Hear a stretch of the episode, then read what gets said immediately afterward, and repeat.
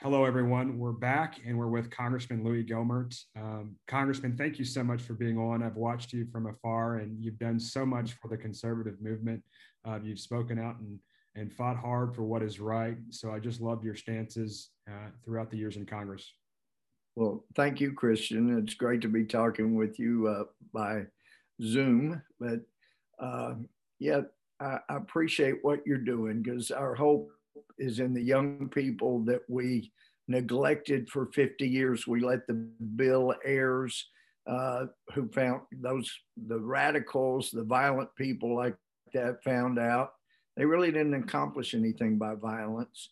And they found out the way to, to really succeed is doing things peacefully. So they moved in, got tenure at universities, started misteaching teachers who would then turn around and teach uh, young um, minds full of mush uh, after the teachers got rid of them. And of course, that's not all teachers. There's some that are still out there, the kind that inspired me um, through public schools. They loved America. They loved God. They they loved their students. So anyway, we've got a lot of work to do, and the future uh, will be determined by whether or not enough young people are educated uh, to just the dangers of socialism, uh, of Big Brother. Uh, and actually, you can't say Big Brother on the floor, even though Orwell talked about it extensively. Uh, you have to say something like Big Sibling, because you can't say brother, sister, mother, father, son, daughter, you know, those kind of things as the cancel culture in Washington just really takes off. But uh, anyway, very sad day, uh, uh, a very sad week. Um, you know, Rush Limbaugh will be missed. Yes. He will. Uh, um, he was a friend. Um, he he allowed me to to come sit in in his studio with him and and Bo Snerdley, James Golden, and and his staff. And uh, what an amazing man! And I, I, could email him, and sometimes he'd mention that he got an email from him, and sometimes he would just take off, and and uh, he was just so brilliant, just brilliant. And one of the, I, I think one of the things that made me enjoy him and listen to him as often as I could was when I would be depressed, as I am right now. I'm extremely concerned for our future. He was but he could still have optimism and wit and humor really added immeasurably.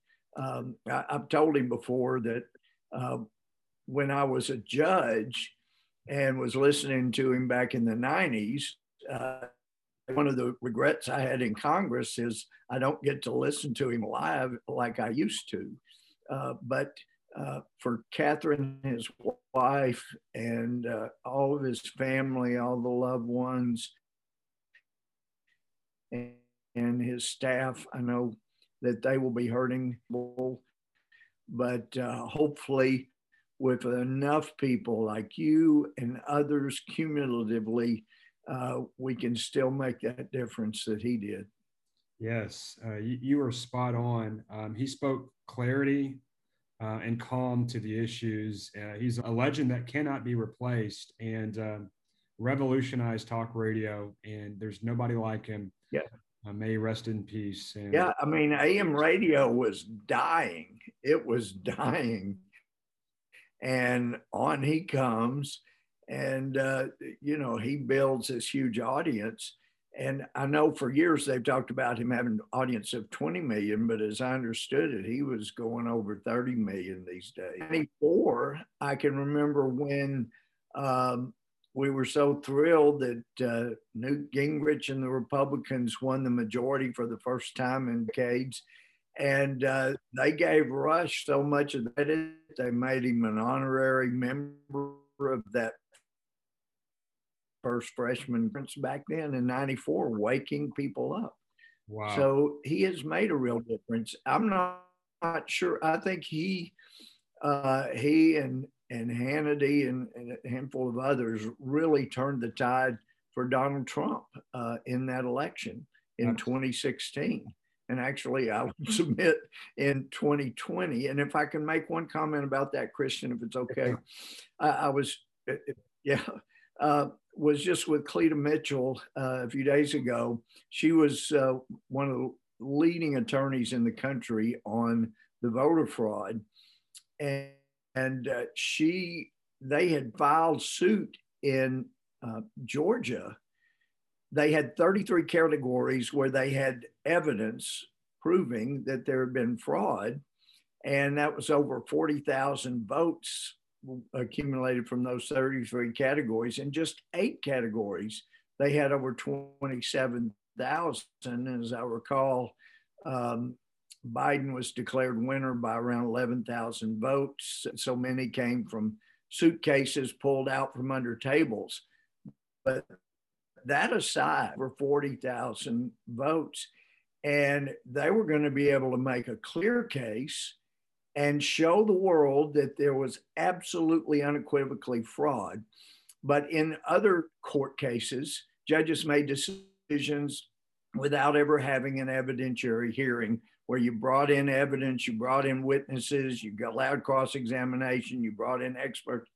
Uh, they were going to be able to prove all of this in Georgia, and they could not get a judge assigned to their case they drug their feet. Apparently, the Democrats and some of the uh, the Trump haters, even in the Republican Party, which you know they're in name only, but they must have known that this is going to blow the lid off the, the line that there was no fraud in the election because they're going to be able to prove it all and prove that Georgia was won by Donald Trump.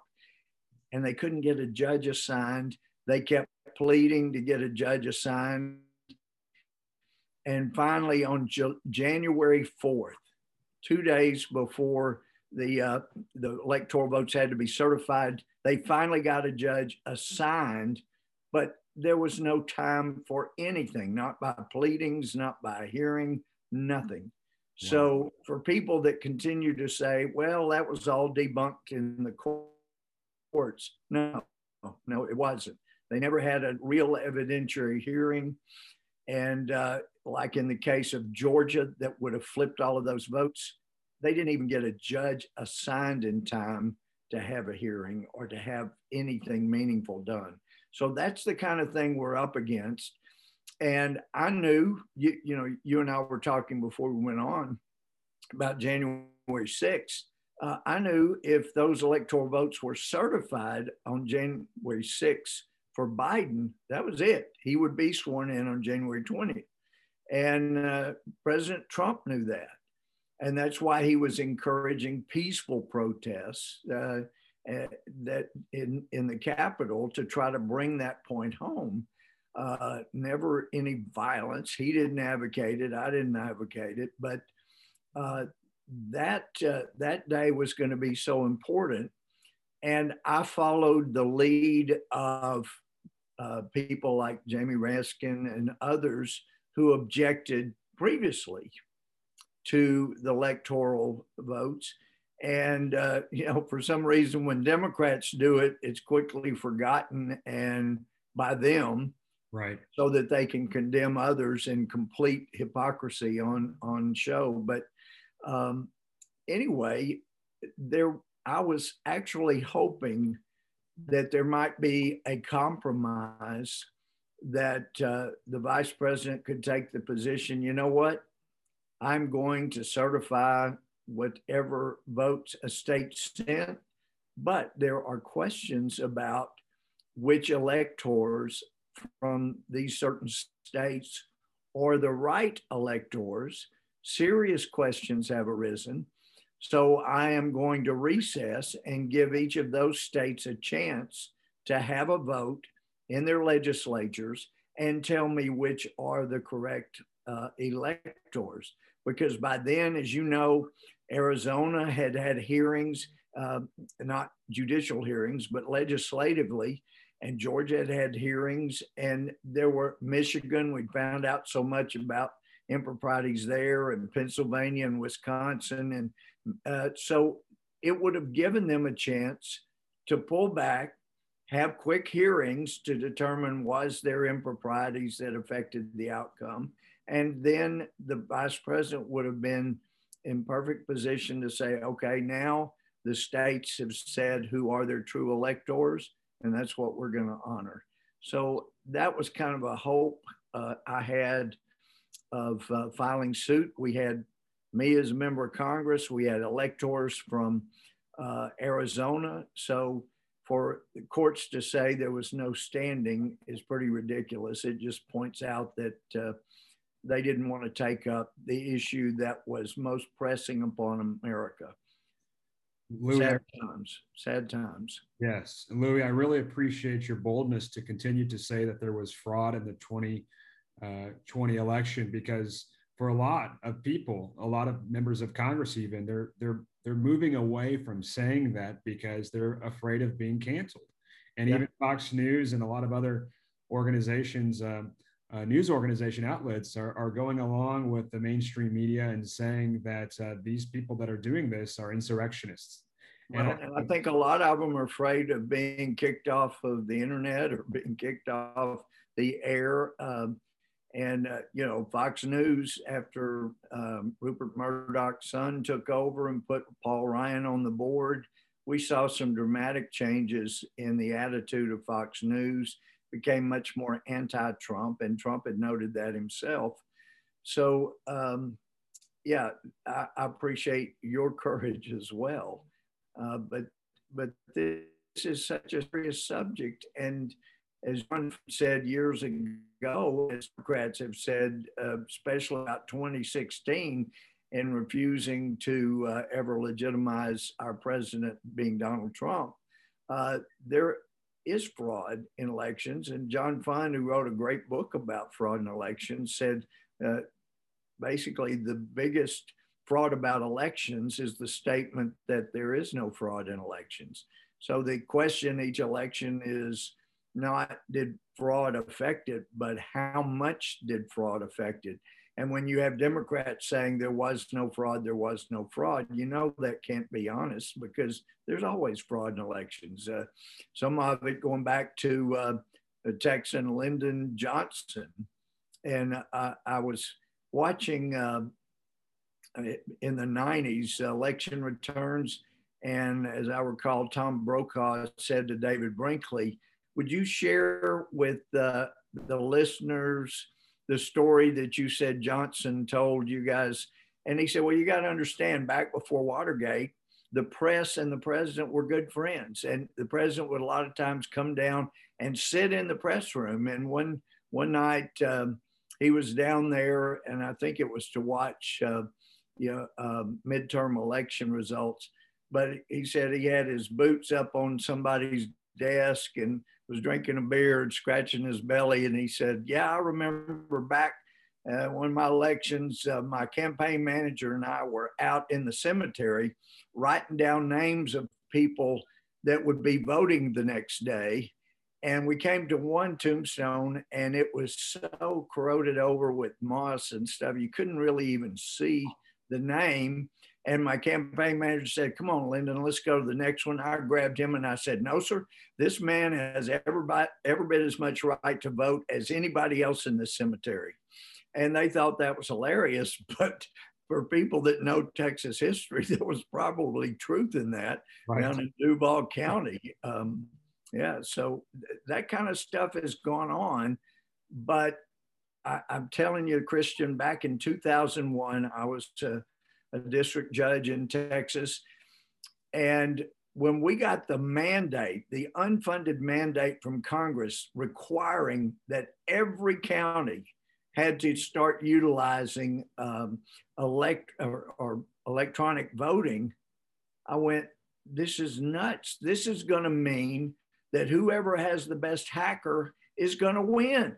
Right. This is crazy. Why would Congress do this? Well, it was Republican controlled Congress and a Republican president uh, bending to the will of the Democrats that were just screaming about the unfairness of the election because uh, some people were allegedly in uh, Florida that could not figure out how to utilize butterfly ballots, though I remember seeing a fifth grade class was shown them and they didn't have any problems. But because of that, we ended up having electronic voting, which ha- it, it, it is is hooked up to the internet. So many of the machines were, we find out, and it's made them vulnerable to whoever is the best programmer, attacker.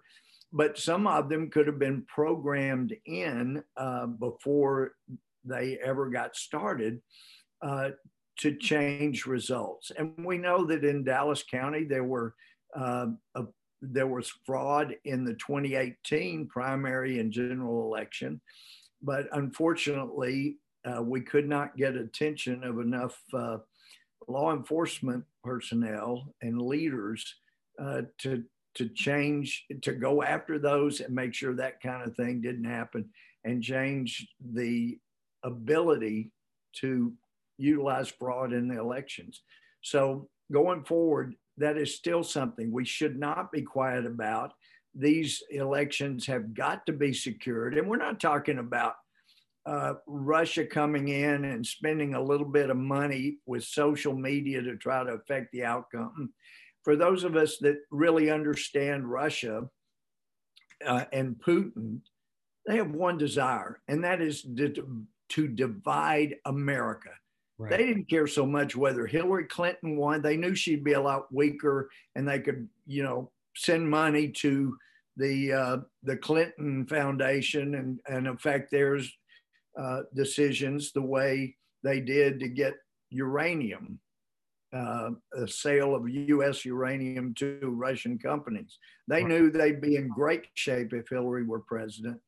Uh, but more than anything, they wanted to divide America, and the Democrats have helped them immeasurably to divide America from 2016 right up into the present. You're exactly right, Louie. And we've we've got to secure our elections, uh, stricter voter ID laws. Uh, we have 23 states which have the trifecta Republican governors and uh, a legislature that's Republican as well. So we need to move quickly in places like Georgia and Arizona, especially. Uh, we need to secure things here at home in Texas uh, regarding, right. um, yes, uh, signature verification and, and, and again, voter ID. And, and, there's a lot of other ways where we can secure our elections. And one thing you touched on, uh, which is so true, um, is about the constitutionality of, of what happened on January 6th. And I love that you the way that you fleshed that out because I hear some congressmen um, saying that it was unconstitutional for them to vote any other way but yes. Well, then why are you having the vote in the first place? Yeah. Question. Yeah. What was unconstitutional was actually what happened in all of these states that circumvented their own election laws, went around uh, the legislatures that are supposed to be making the laws, and governors and secretaries of state through executive order created law. That's right. And Christian, um, one of our members um, made a great point, you know, to those who say, well, you don't have any choice. You have to uh, recognize those electoral votes. Uh, you don't have any chance to even question them. Uh, well, if you take that attitude, then where the Constitution says the Senate will advise and consent on nominations of the president, it means that the senators could never vote down anybody. They can only advise and then consent. They have no right to object. Well, that's ludicrous. The right to consent means you also obviously have the right not to consent. Uh, so anyway, they uh, don't see the hypocrisy of saying, you know, gee, you you can uh, re- vote against confirmation, but you can't vote against consenting. So, anyway, and especially the Democrats that had been just fine with Democrats objecting in the past to electors, they all of a sudden got all um, uh, righteously indignant and you know started casting stones even though they lived in a glass house Yes, sir. I, I couldn't agree more. And um, I want to touch on one more thing. We're almost out of time. Um, we're obviously in a once in a, a, lifetime freeze here in Texas. And all this talk of green energy and the power grids that were not invested in properly. Um, windmills just and solar panels don't cut it when there's a freeze like this, when the turbines are frozen shut. Well, and for solar, there is the problem of something called night. And with wind, you know, of course, there are times of wind, there are times when there are problems. And uh, we, you know, we didn't have these statewide rolling blackouts before. We we were the state with all of the energy. We had our grids. We were, were we could make fun of California, and now we've become California. And I was shocked to find out that the chairman and vice chairman of ERCOT, you know, that's supposed to be overseeing and making sure that it, our energy is reliable, uh, the chairman and vice chair are not even from Texas. Texas has our own grid, and yet they elected a board chair and vice chair not from Texas. Now that is ridiculous. And I know here in East Texas, we have a couple of power plants that have closed down. I think there are others that are supposed to be closed down that utilize uh, coal. They had scrubbers. They were making sure that the air was being clean. Um, and, and so it, it was an invaluable source of energy and then natural gas. Uh, all of the natural gas that was online continued to work fine. As I understand it, the problem was that they had put so much of our natural gas uh, into in use, they were not using it rather, that uh, those the valves froze up and they couldn't get the gas flowing. Well, if they had had it flowing in the first place, it wouldn't have been a problem. But they closed off natural gas, an incredibly clean source of, of uh, energy and, and so incredibly valuable that when I first got to Congress, we had people making speeches that we ought to prevent any natural gas from ever being used to generate energy because it was an invaluable feedstock for things like plastic. So many of the things we use have to have natural gas utilized in the production. And then just a matter of years later, we have hundreds of years of natural gas that we've found. There's more out there. It is so clean. And in fact, we would do the world a favor if we were shipping that natural gas to other places in the world like India and China so that they could clean up the air that they keep sending to us. So it's just outrageous for Texas to have had these kind of outages. And there's really not a decent excuse. I know we're sending letters and making inquiries and whatnot, but the truth is, uh, people need to be held accountable for this. And uh, ERCOT is only one place to start. But the and by the way, you know, when we talk about wind energy and solar energy, since it is not always there for us, then you double the production costs because you have to have two separate transmission lines from the uh, solar, from the wind. But since that's not reliable, you still have to have produ- the, the transmission lines from from natural gas or coal facilities or nuclear facilities. So you double the number of transmission lines and whatever damage that may do. Uh, so it's, it's really ridiculous when we have such wonderful clean energy that we can use right here in Texas. I know, um, well, Churchill is said to have been quoted or is quoted as having said, in World War II, the Allies floated to victory on a pool of East Texas oil. Well, now more of our oil in Texas comes from Midland, Odessa, out in West Texas. Uh, but now in East Texas, it's the number one producer in the state of natural gas. And we have so much that uh, we're not even drilling for because of the glut. So there's no ex- excuse for us to run out of energy in Texas other than just close mindedness of people in charge. You're exactly right. And uh, we've got a lot of work to do to make sure that something like this never happens again. Uh, finally, uh, what would you tell young people that want to get involved in the political process and maybe run for office one day? Obviously, you've won your fair share of elections as district judge and and and and later as congressman. Uh, so, what do you tell young people about running for office and doing it right? Well, I didn't plan on being in Congress someday, and I didn't really plan or dream of being a judge. But uh, when it ended up we needed somebody who would be fair and follow the law and i couldn't find anybody else that would run.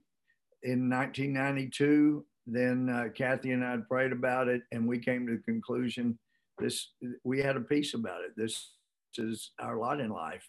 And without planned politically it turned out that through my church, through the things that the people that we had helped politically, through Rotary, through all the the uh, organizations I was part of, uh, all of those things come into play. The more groups you're part of, the more uh, active you are in your community, uh, and especially getting involved in young Republicans, uh, young conservatives, um, getting involved in Republican organization letting people see you and get to know you. When you decide this is something I really feel I'm supposed to do, then all of those friends, all the people you have helped, all the groups that you've been a part of, they become your network. And then they all get people to help and they get people to help. And they can firsthand talk about, oh, they know you, they've worked with you, and this or that, and that this will be a great person for this job it becomes a stepping stone. The better you do where you are, uh, the more things open up ahead of you. That's so good. And I know there's a lot of young people that can take that to the bank. Well, um, I'm going to look forward to hopefully seeing you sometime uh, soon, maybe this summer. And Hope so. Um, we'll uh, look forward to connecting then. Congressman, thank you for your stand and your fight for the conservative movement. Uh, you've done so much and uh, keep up the great work, my friend. Well, thank you. And, and thanks for earlier calling me Louie as I've asked you to do. So thanks so much, Christian. Well, I really appreciate you, my friend. Have a great day. You too. Thank you.